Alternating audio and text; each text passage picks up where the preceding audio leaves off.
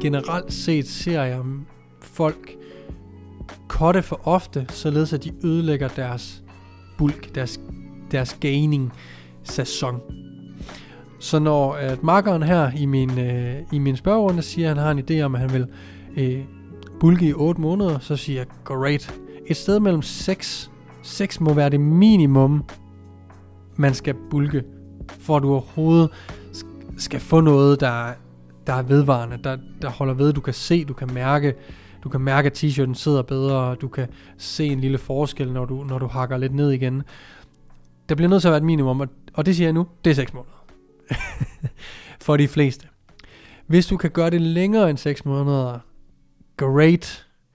Gør det endda 12 måneder. Det her med at bygge muskel er en lang proces, og hvis du skal have noget, hvor at fra øh, fra en sommerform i godsøjen, altså hvor at du har sixpack og hele muligheden, hvis du skal kunne se en synlig forskel på, næste, øh, på din fysik næste gang, du skal have sixpack eller ned i fedtprocent eller whatever, jamen så bliver du nødt til at have en længere øh, bulking season, for at du rent faktisk pakker nok muskelmasse på, til at du kan se det. Og igen, det her det kommer også an på. Fordi er du genetisk freak, så bygger du muskelmasse på no time, og øh, kan garanteret gøre det i et meget lille overskud. Det vil sige, du er aldrig rigtig, øh, du har aldrig rigtig så meget fedt på kroppen.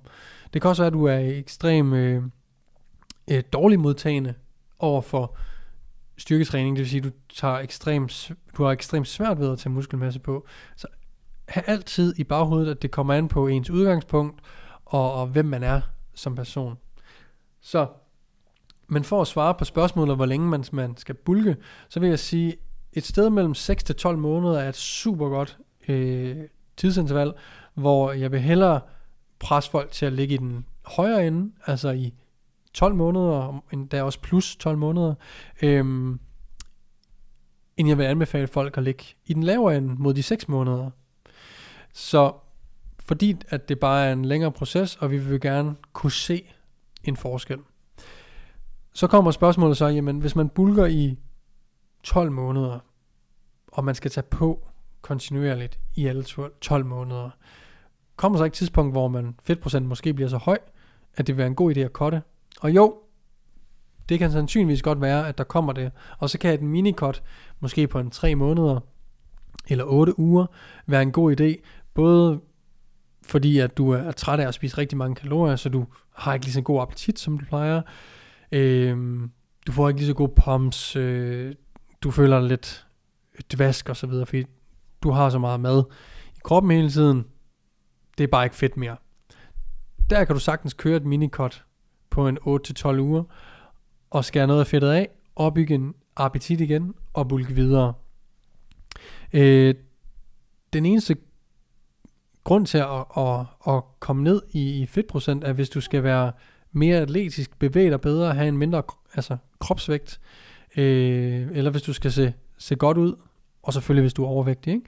Men visuelt er det jo ofte det, folk går efter, og hvis du er tilfreds med det, den mængde muskelmasse, du har, jamen hey, fuck man, så skal du bare være i underskud og være øh, lean machine året rundt, hvis det er det, du ønsker. Men hvis du gerne vil kunne se en fremgang i, i din træning, så vil en, læng, en længere øh, bulking season være krævet af dig, sandsynligvis. Så et sted mellem 6 til 12 måneder, vil jeg sige, er en, en god rum tid til at, at bulke, og, og gerne, gerne længere tid nogle gange. Måske med nogle minicuts indimellem. Og så behøver man heller ikke altid tage på måned for måned og det her, jeg har vendt det her i podcasten, ved jeg, før det her med, med lean gain, er bare et buzzword. Målet er altid at tage så lidt fedt på i et overskud som muligt, samtidig med at du tager så meget muskelmasse på som muligt. Men det betyder bare ikke, at man ikke tager fedt på, når man er i et lean gain forløb, har jeg næsten lyst til at sige, men jeg hader det ord. For I ved godt, hvem de typer, der bruger de ord, det er folk, der bilder øh, verden her alt muligt latterligt ind. For eksempel, at man sagtens kan opbygge muskelmasse i kalorieunderskud. Det kan du ikke! Sagtens. Undskyld, hvis jeg råber jer i ørerne. Men jeg er på TikTok meget, og nu tager jeg den lige ud af tidsspor her, fordi det er min podcast, og jeg gør, hvad jeg vil. Men jeg er meget på TikTok. Mega fedt medie. Kommer du derindefra og har fundet podcasten derigennem, mega fedt, velkommen til. Øh, har du TikTok og ikke følger mig, shame on you. Men det er, det er et ungt publikum derinde. Det begynder at blive et ældre publikum, der kommer flere og flere ældre, men det er et meget ungt publikum.